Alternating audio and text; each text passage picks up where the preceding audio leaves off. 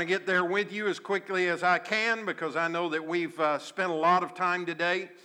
Uh, but I want to get to the message today. You know, all week I, I, I just, you know, I kept saying to God, you know, God, you know, Easter's coming up. I don't, I'm not sure if you're aware of that or not. And most pastors start preaching about themes that are appropriate to the weeks leading up to Easter. And, and I had in my mind things that I wanted to share with you, and, and I may eventually get to that. Maybe God will release me this week. I don't know. But all this week, as I tried to, to move a different direction, the Lord just kept pulling me back and pulling me back and pulling me back. Have, has God ever done that to you? As much as I tried to get away from what I preached last week, I just can't seem to get away from it. I've been asking God for I don't know how many months now, God, we need a breakthrough. We need breakthrough not only in our church, but God, how can we expect to have breakthrough in our church if we don't have breakthrough in our homes and in our families? God, how can our church be impacted positively if there are people who are struggling with issues in their lives that they just can't seem to get breakthrough for?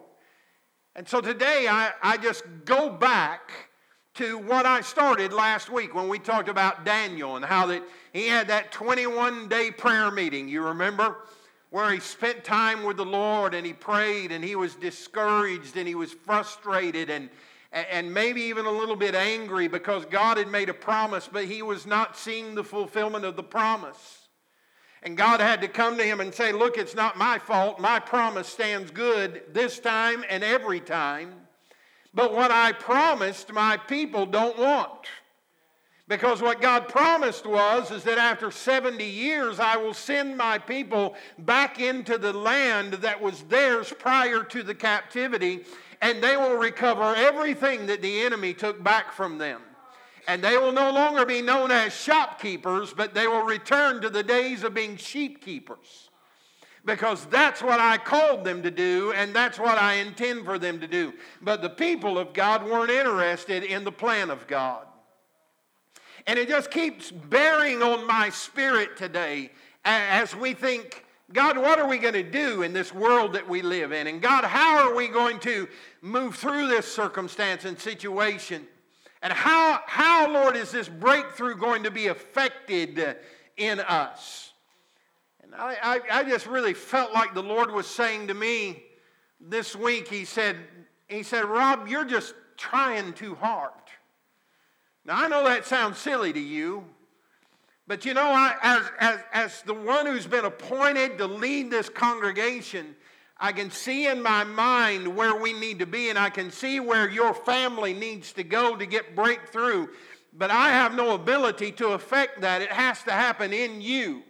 It has to happen in the Spirit as you connect with God and get the revelation that you need from Him.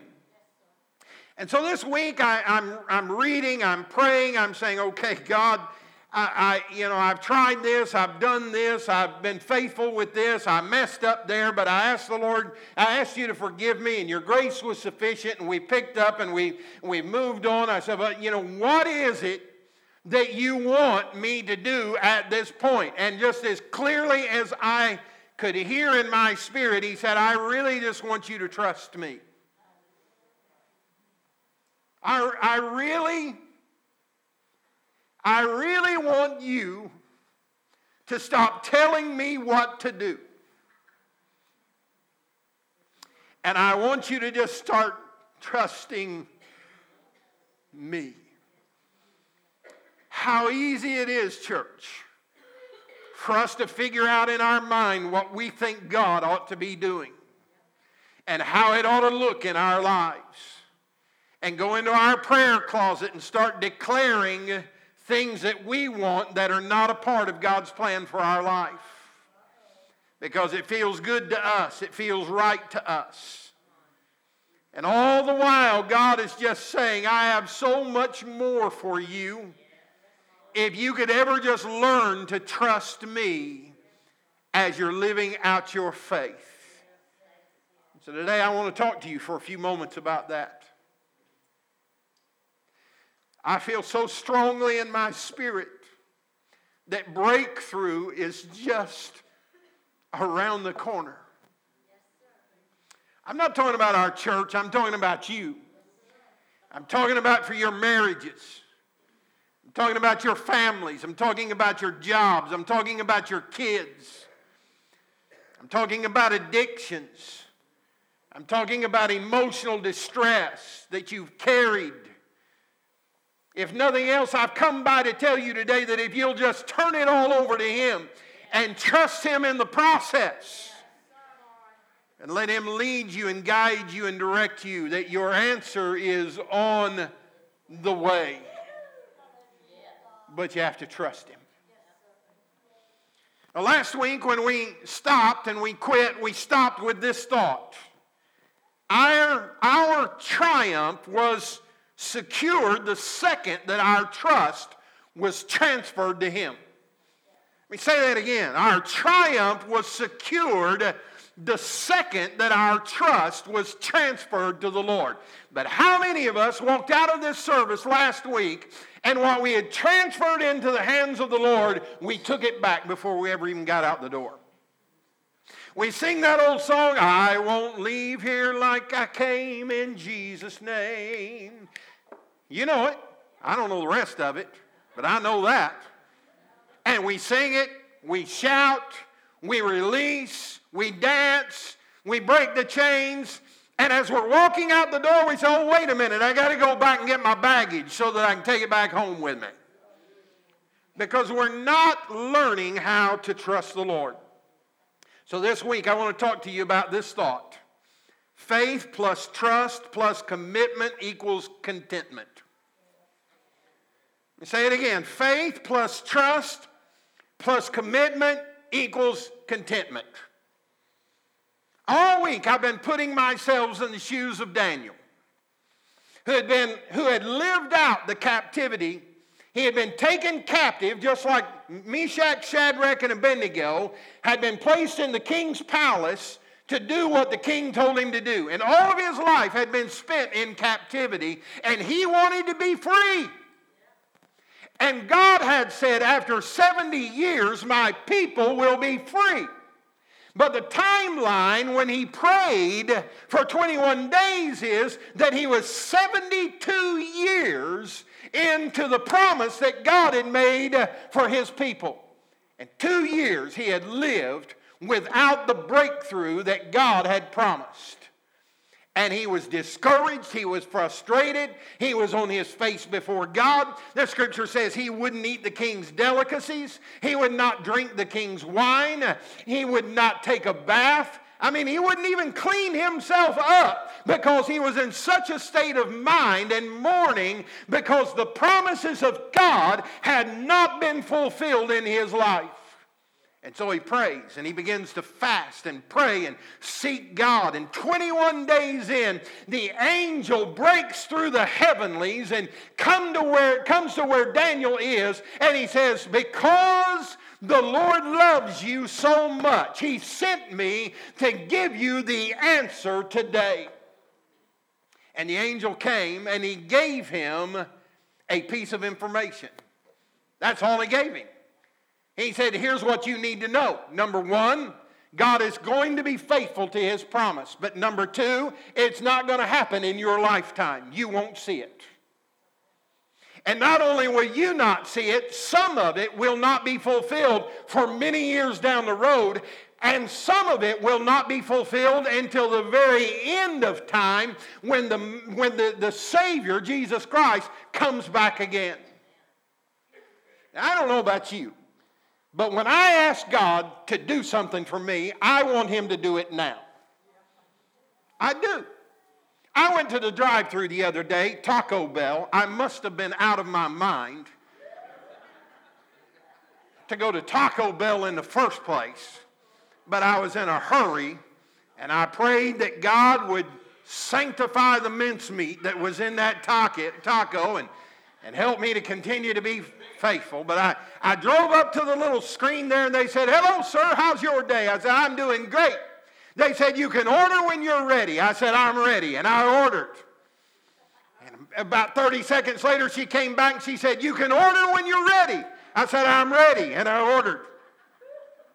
And About 15 seconds later, she came back and she said, Sir, you can order when you're ready.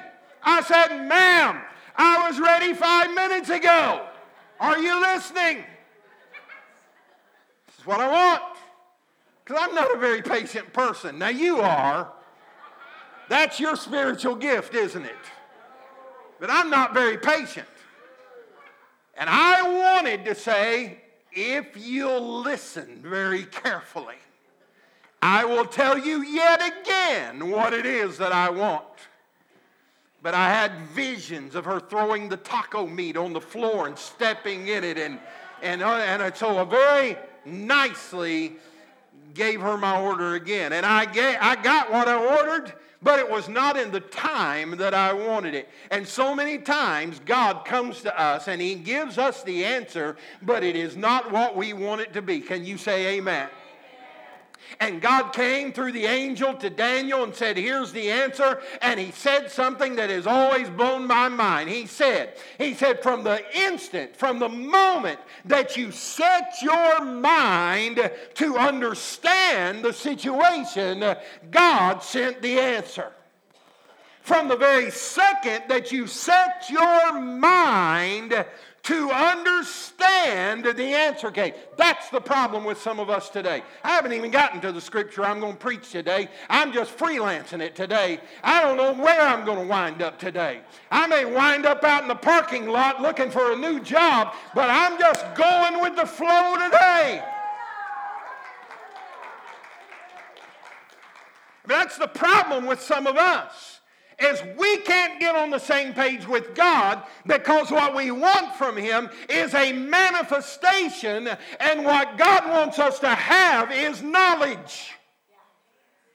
And that's the reason all throughout Scripture it says, with all of your getting, get wisdom. With all of your getting, get knowledge. With all of your energy, with all of your power, with all of your resources, somehow find a way to transfer the Word of God into your spirit so that you can be prepared, ready for the battle when the enemy comes your way. You can say, Listen, devil, I want you to know what the Word of the Lord has to say about this situation. I am not backing down. But see, we're so stubborn with God. We want what we want, and we want it when we want it, and we want it how we want it, and God just wants to give us a word. Now, we're okay with it if that word comes through Rod Parsley. And we're okay with it if it comes through T.D. Jakes. And we're okay with it if Marilyn Hickey says it. Some of you don't even know who Marilyn Hickey is. It's okay if one of the big boys says it. But what if God just whispers it in your ear when, he, when you're in the drive through at Taco Bell?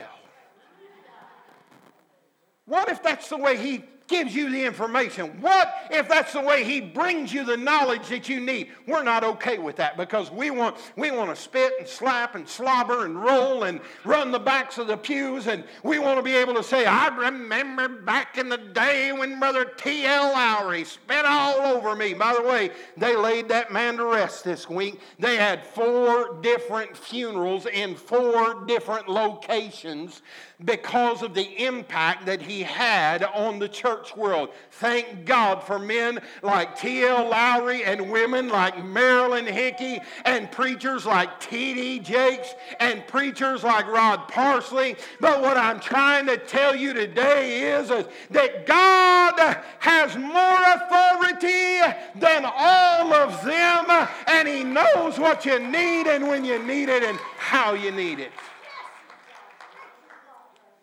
And the angel comes to Daniel and he says, Here's your answer. The answer was on the way from the very first day that you set your mind to understand. But there's been, there's been warfare in the heavenlies that I had to break through, warfare that we had to fight through to bring you the answer. And when he brings him the answer, all he got was a lollipop. all he got was a piece of knowledge and a promise that you're not going to see it in your lifetime. You're not going to see it all fulfilled next year.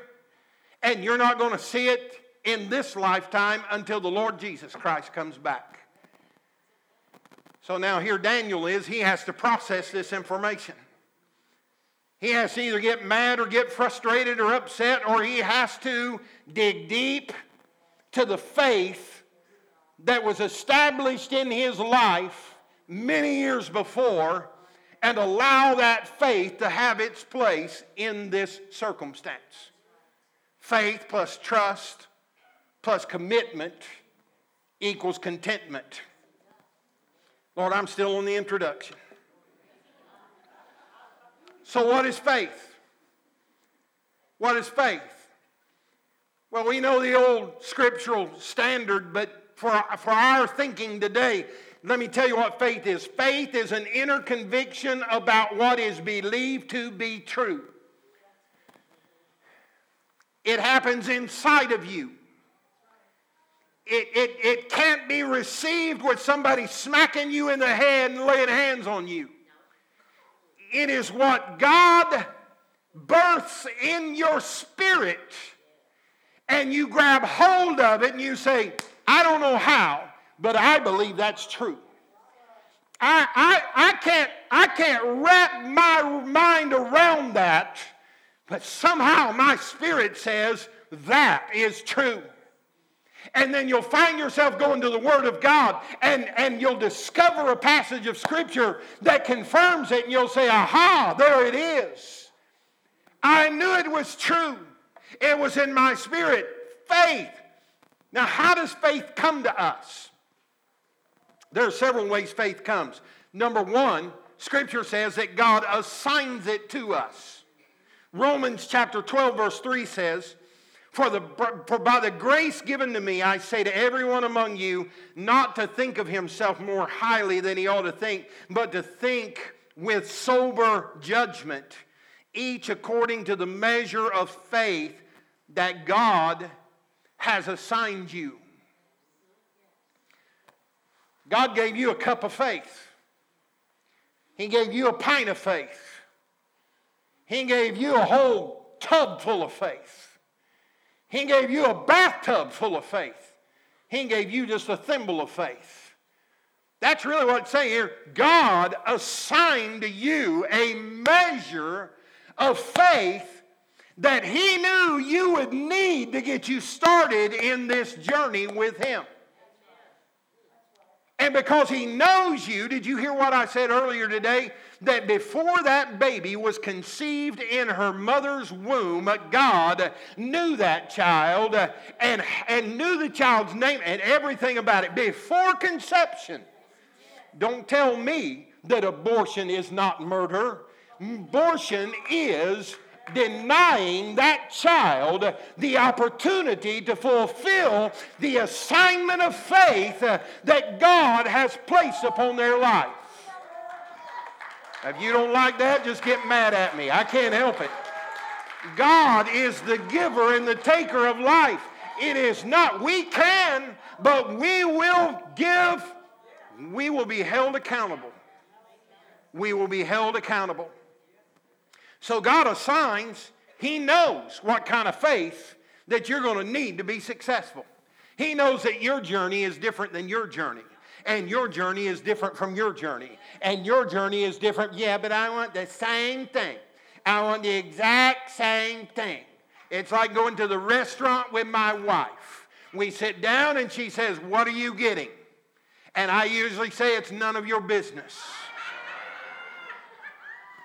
because I know that when I give my order, she's just going to close her menu and say, I'll have the same thing. I don't even know why they give her a menu. She does not need it. She just needs me to order. And then it's all good. You know what I'm saying?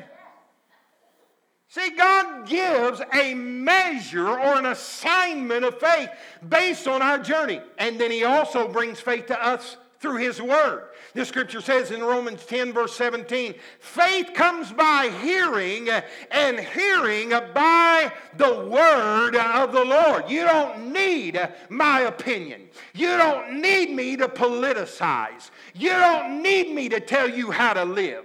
You don't need me to tell you how to walk and how to think and how to talk. What you need is the Word of God it penetrating your spirit so that when you have to make a decision in life, you will be prepared to give the Word of the living God and to give it by faith. You don't have to back up. You don't have to say, Well, I hate it, man. I don't want to say it. I, I hope this doesn't offend you. I hope you don't get upset. But listen, if it's the Word of God, you stand up and you square your shoulders and you say, Thus saith the word of the Lord. Amen. And it will bring faith. He gives faith as gifts to us. 2 Peter chapter 1, verses 3 through 10. His divine power has granted or gifted us all things that pertain to life and godliness through the knowledge of Him, through the what? Knowledge through the knowledge of him who called us to his own glory and excellence, by which he has granted to us his precious and very great promises, so that through them you may become partakers of the divine nature. Lay your hands on yourself and say, I am filled with the divine nature of Christ because he has gifted it to me. Amen so that through them you may become partakers of the divine nature, having escaped from the corruption that is in the world because of sinful desire. And for this very reason, make every effort to supplement your faith with virtue, virtue with knowledge, knowledge with self control, self control with steadfastness, steadfastness with godliness, and godliness with brotherly affection, and brotherly affection with love. For if these qualities are yours and are increasing, then uh, they keep you uh, from being ineffective or unfruitful in the knowledge, in the what? In the knowledge, in the what? In the knowledge of our Lord Jesus Christ. For whoever lacks these qualities is so nearsighted that he's blind, having forgotten that he was cleansed from his former sins. Therefore, brothers, be all the more diligent to confirm your calling and election. For if you practice these qualities, you will never, never, never fall.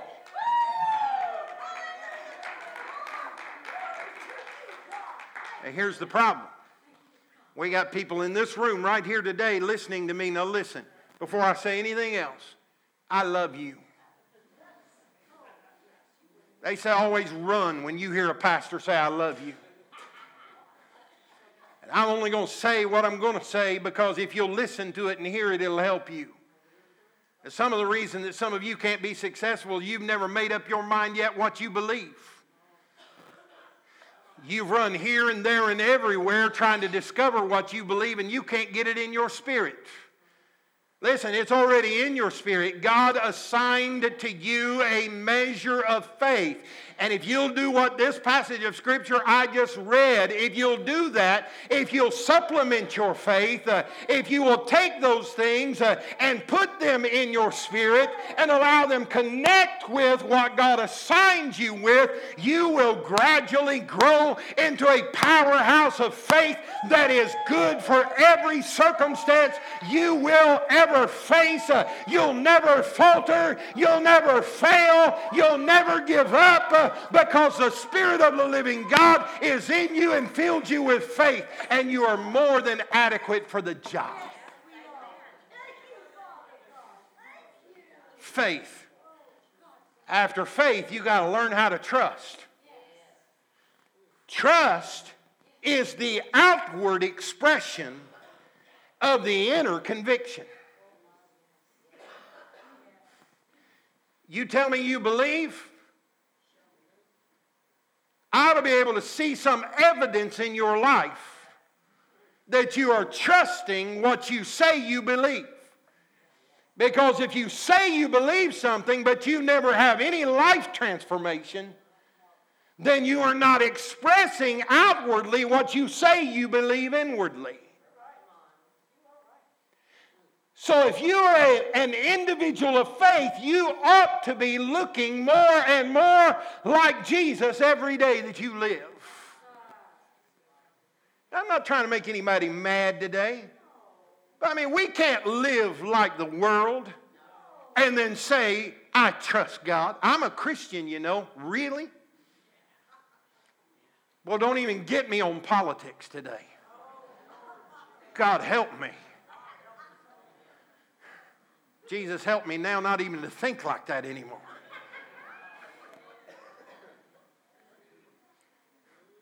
Listen, God hasn't called me to judge those who are not in Christ.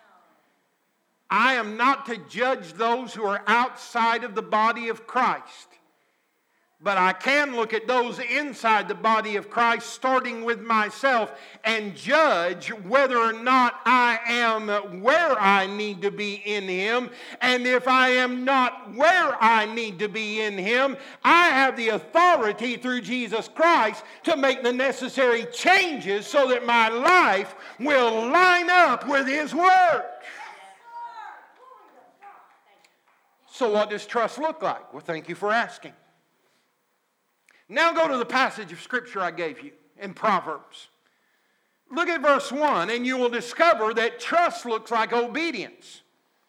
Verse 1 says, My son, do not forget my teaching, but let your heart keep my commandments. He said, Don't forget what I said to you and what I taught you let your heart. The Holy Spirit spoke to me so clearly this week about that passage of Scripture. He said, There's a problem for a lot of people right now. They think because they know how to be religious that their heart's right. Or they go to church and they know all the right things.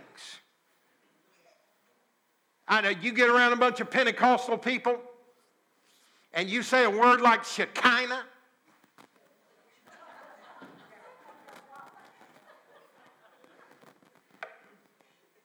telling me we had the uh, kind of glory of God in the house today.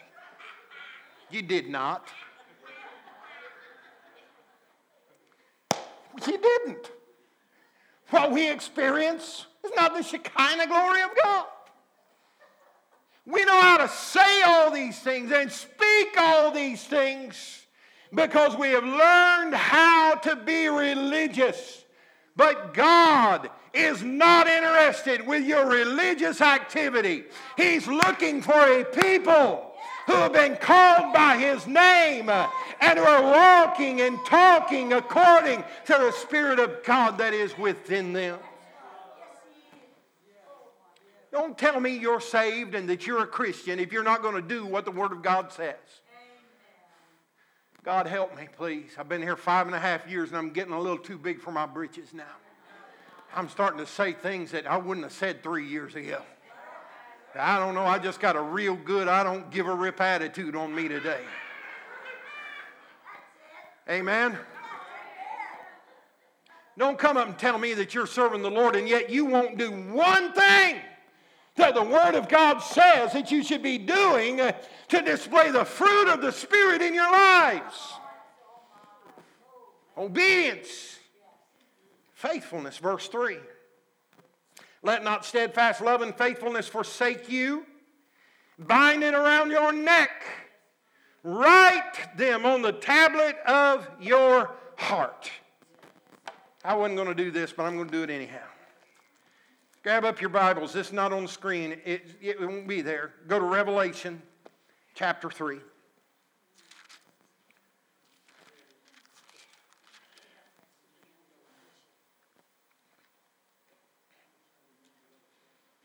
Revelation chapter 3. You there? You ready for me to go? Here we go. And to the angel of the church in Sardis, write the words of him who has the seven spirits of God and the seven stars. I know your works. You have the reputation for being alive, but you are dead. Wake up strengthen what remains and is about to die. For I have not found your works complete in the sight of my God. Remember then what you received and heard, keep it, repent. And if you will not wake up, I will come like a thief, and you will not know at what hour that I will come against you. Thank God for verse 4. Yet, what does that mean? It means page is about ready to turn. We're going to take on a new thought. Amen. Here it is. Yet, yet you have still a few names in Sardis, people who have not soiled their garments, and they will walk with me for they are worthy.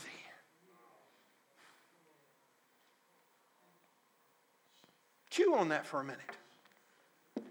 He's talking to the church. He said, I know your works, and I know, I know you have a reputation that is stellar. People think about you and your church, and they said, What an amazing church. What a great group of people.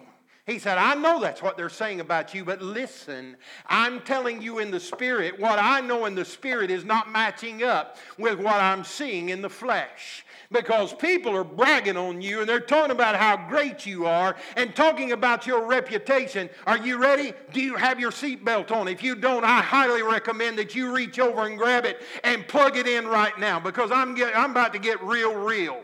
Listen, I go all over this state and I go to camp meeting and I go to prayer conference and when I walk in the room, other pastors come up to me and they say, I just want you to know how proud that we are of you and that church over there in Oklahoma because they said they'd never make it. They said they'd die. They said that their time was over. They said that God was finished with them. But praise God, the church survived. Listen, I don't want to survive. I want to thrive and carry the gospel of Jesus Christ to our community. I, oh, hallelujah. I am not satisfied to sit around and drink my little latte and thank God for all that He's done in the past. I am grateful. I am thankful, but I don't want to get stuck in the has been. I want to be freed to the will be. Amen. Because God has a great plan in store for us. But it starts out there in the pew. It starts right there in your heart where you start saying, Oh God, stir me up, God. Stir me up on Sunday night. Stir me up on Monday. Stir me up on Tuesday. And stir me up on Wednesday. And stir me up on Thursday. And stir me up on Friday and Saturday. And God, help me to understand that this life I live, there's no difference between the secular and the spiritual. I'm not your child just on Sundays, uh, but I am your child uh, full of your your spirit and power every second of every moment of every day of every week until the day that I die. And hear you declare, Well done.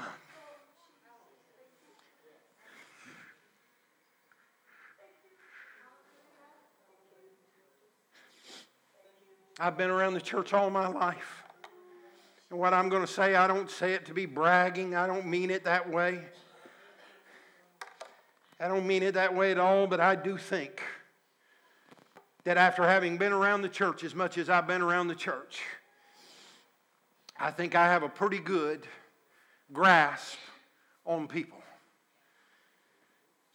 And I can tell you pretty quick who the shiny ones are. And I can tell you pretty quick who the faithful ones are. There are some people, all they want to be is a shiny Christian.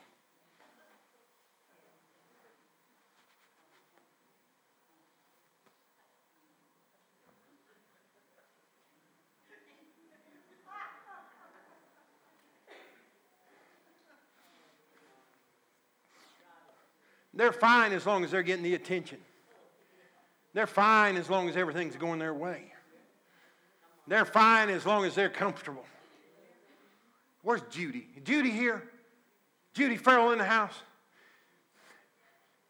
She told me this morning, she told me last week, she said, go on the website and look at the pictures what Sheila and I've been doing. She said, listen, she said, I'm not wanting credit. I don't want I don't want people to come pat me on the back. This is not about me. But she said it's about being faithful to what God has asked me to do. And they've been packing their trunk up with clothes for the homeless and purses and hygiene products. Listen, they didn't ask me if they could do that. They didn't come and say, Will you put it in the bulletin so that everybody will know that we're doing this? They just said, God called us to do this. God asked us to do this. We can't not do this. Like the prophet said, I made up my mind I wasn't going to preach another word as long as I was alive. But there was a fire that was shut up inside my bones, and I could not keep quiet. I can't not do this. I can't not do it. And Judy said to me this morning, she said, I've never done this before. And she said, It's an uncomfortable place for me to be because it is so far outside of my comfort zone. Thank God that there are still a few people who are willing to cross the line for the sake of the gospel. God is not interested in having a bunch of shiny little churches with a bunch of shiny little people. He's looking for a people who will get dirty for the sake of the kingdom of God and to share the good news that Jesus Christ is alive and well. Yes, He came. Yes, He lived. Yes, He died. He was crucified. They put Him in a tomb. They said, We're done with Him. He'll never cause us any problems again. But on the third day, the stone was rolled away and Jesus came out victorious. He's alive and well. He didn't just get lost somewhere. I know exactly where he is. Did you ever hear anybody say, I lost my loved one this week? I've never lost anybody. Amen. I know exactly where they are. The scripture says that he was transfigured up into the heavenlies uh, and taken up into, into glory where he sat down at the right hand of the Father where he ever lives to make intercession for the saints of God. Hallelujah. I didn't lose him. I know exactly where he is.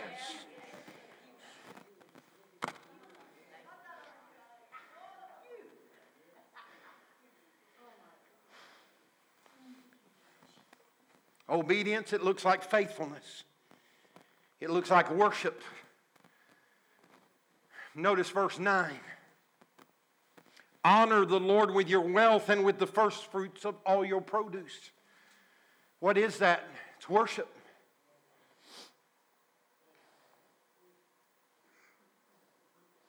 I've already messed my reputation up with you, so I might as well go a little further.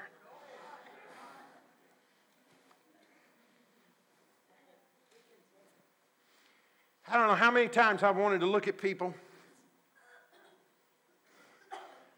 that come to me and say, Will you pray that God will bless me financially? And you know what I want to say? It ain't going to happen for you. I love you. But you're carrying around cursed money in your pocket.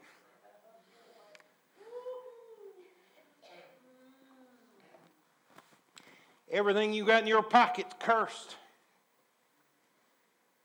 So why? Because you're robbing God. You're not paying tithe. I knew you'd eventually get to that. Yep, I'm there.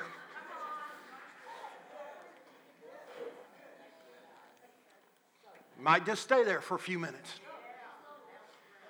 Because if you won't break through, you're going to have to start giving to God what He requires, which is the tithe and the first fruits of your produce. And if you don't give that to Him, it's already His anyway. The scripture says He'll take it away from those who are being unfruitful and give it to those who are being fruitful. Now you're just being mean. No, now I'm just being truthful. I'm just telling you, God wants to bless you. He wants to pour His blessing out upon you, but He cannot do it until you're willing to trust Him. Is it a matter of trust? Well, if He tells you to do it and you weigh it out, should I or shouldn't I? And you do it, then you're saying, I trust you. It don't make any sense to me how I can live on 90% better than I can 100, but it's not my idea and my plan. But I'm going to do it anyway because I trust you. But on the other hand, I'm not real sure I believe that. I just keep it and see what I can do with it if you don't mind. Well, you just knock yourself right out. But let me tell you that you're never going to experience the full blessings of God in your life until you learn how to trust Him.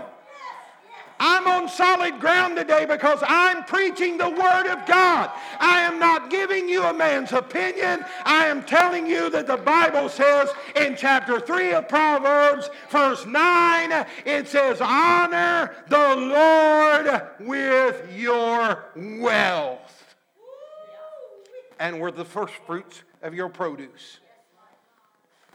You think I ought to quit?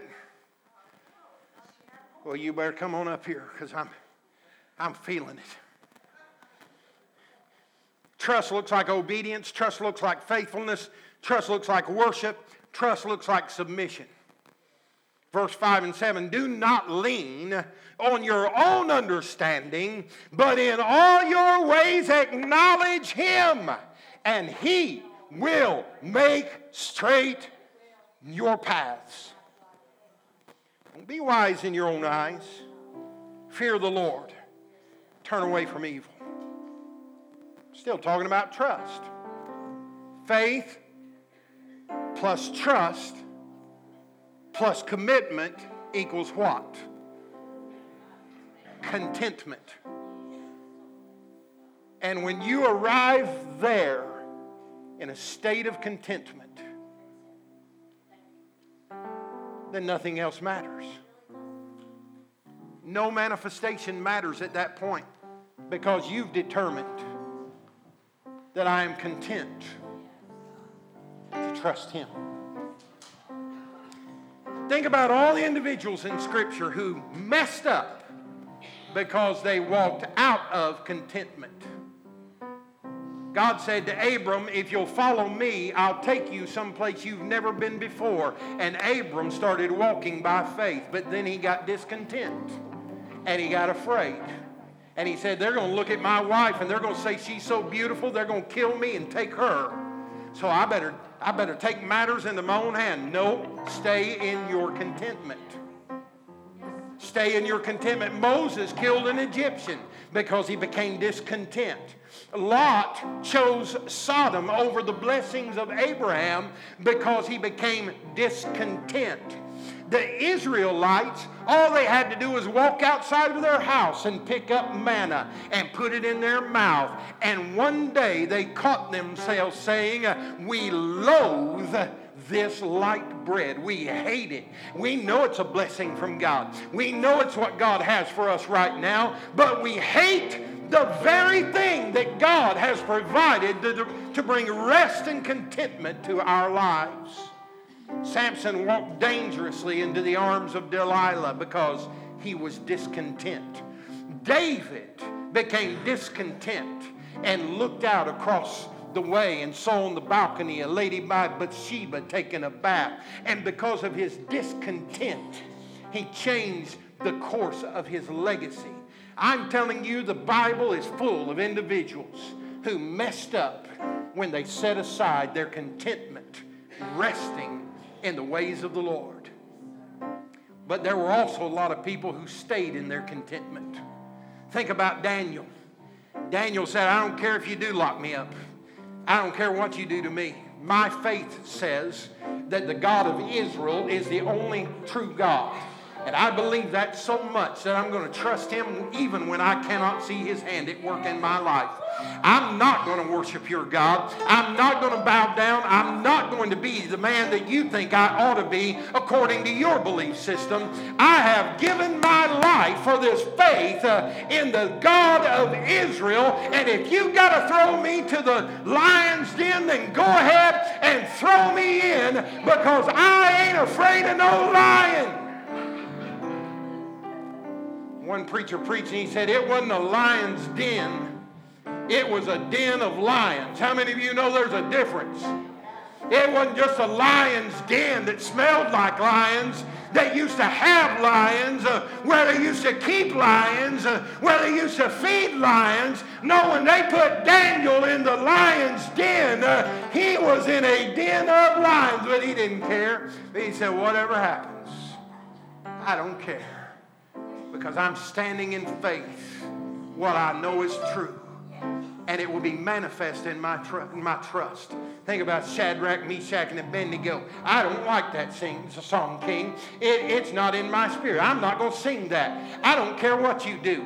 You can do anything you want to do to me. It does not matter. We are not going to bow to your God. It's just not going to happen. Oh, boys, uh, you need to rethink this. Uh, we're going to give you one more shot at this. Uh, and then if you don't bow down, we're going to throw you in the furnace of fire and we're going to crank that baby up seven times hotter than it's ever been before. And they said, Do whatever you've got to do because our God is able to save us and keep us from the fiery furnace. But if not, we're still not going to bow. Contentment.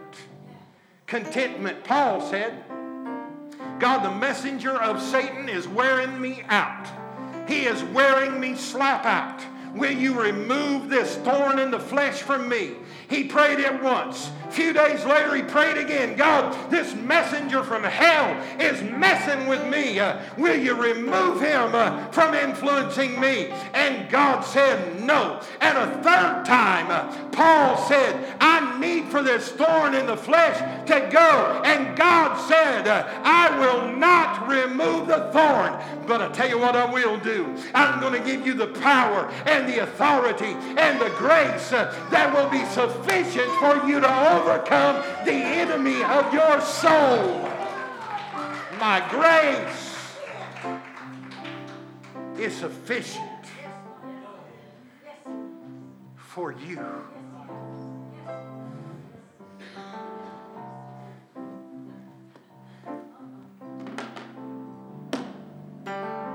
I'm going to say one more thing, then I quit, I promise. Some of you are so nervous. Your muscles are so tight right now. You just know I'm going to be like an old time T.L. Lowery and start calling you out and throwing you in the floor and all that. Nope. Haven't felt that way yet, although I'm getting awfully close to it. The scripture says, Be anxious for nothing be anxious for how much? Be anxious for your finances. Be anxious for your family. Be anxious for your, your body. Be, be anxious about that job interview. Be, be anxious because your shirt was just sleeve was a little bit high yesterday, wasn't I? saw that. Just want you to know. Be anxious about that. Be anxious. No, God says, be anxious for nothing but in everything. How much? Everything. How much? Everything. How much? Everything. How much is everything? It's everything. It's all. It's every detail of your life. But in everything, with prayer and supplication, let your requests be known unto the Lord. And the peace of God that passes all understanding shall guard your heart and your mind in Christ Jesus.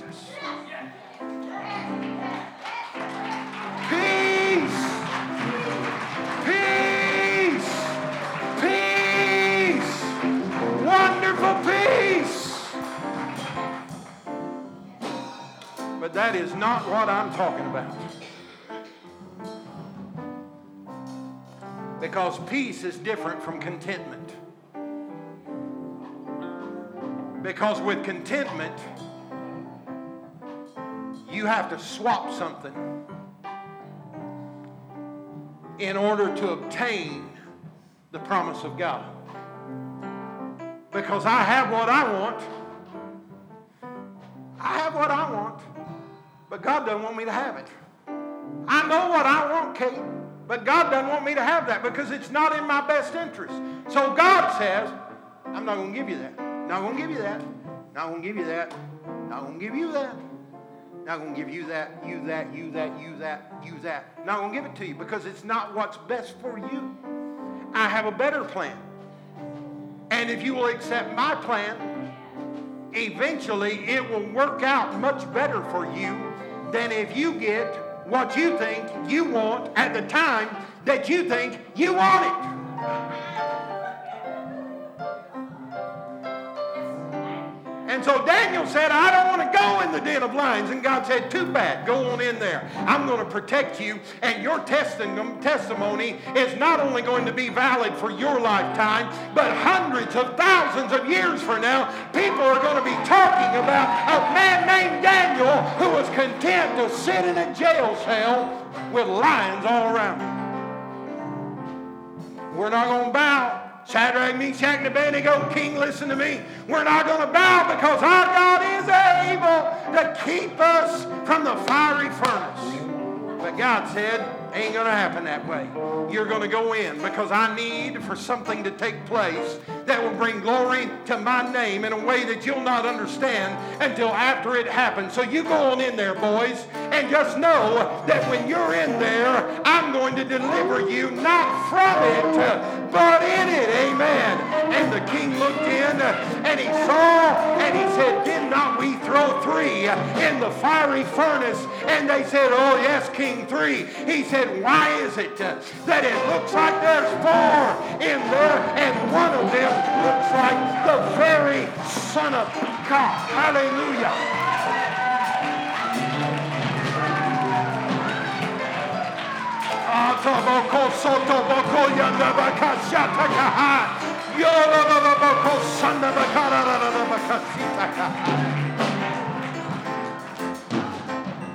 You just go ahead and hold out. Just hold out. Just be your stubborn self and hold out.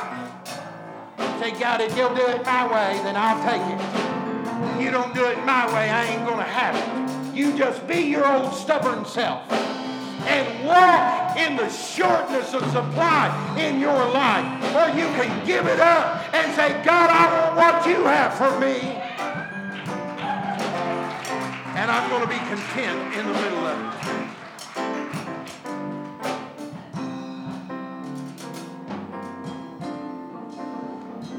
All right? I got to quit. They're frying chicken right now for the Baptist.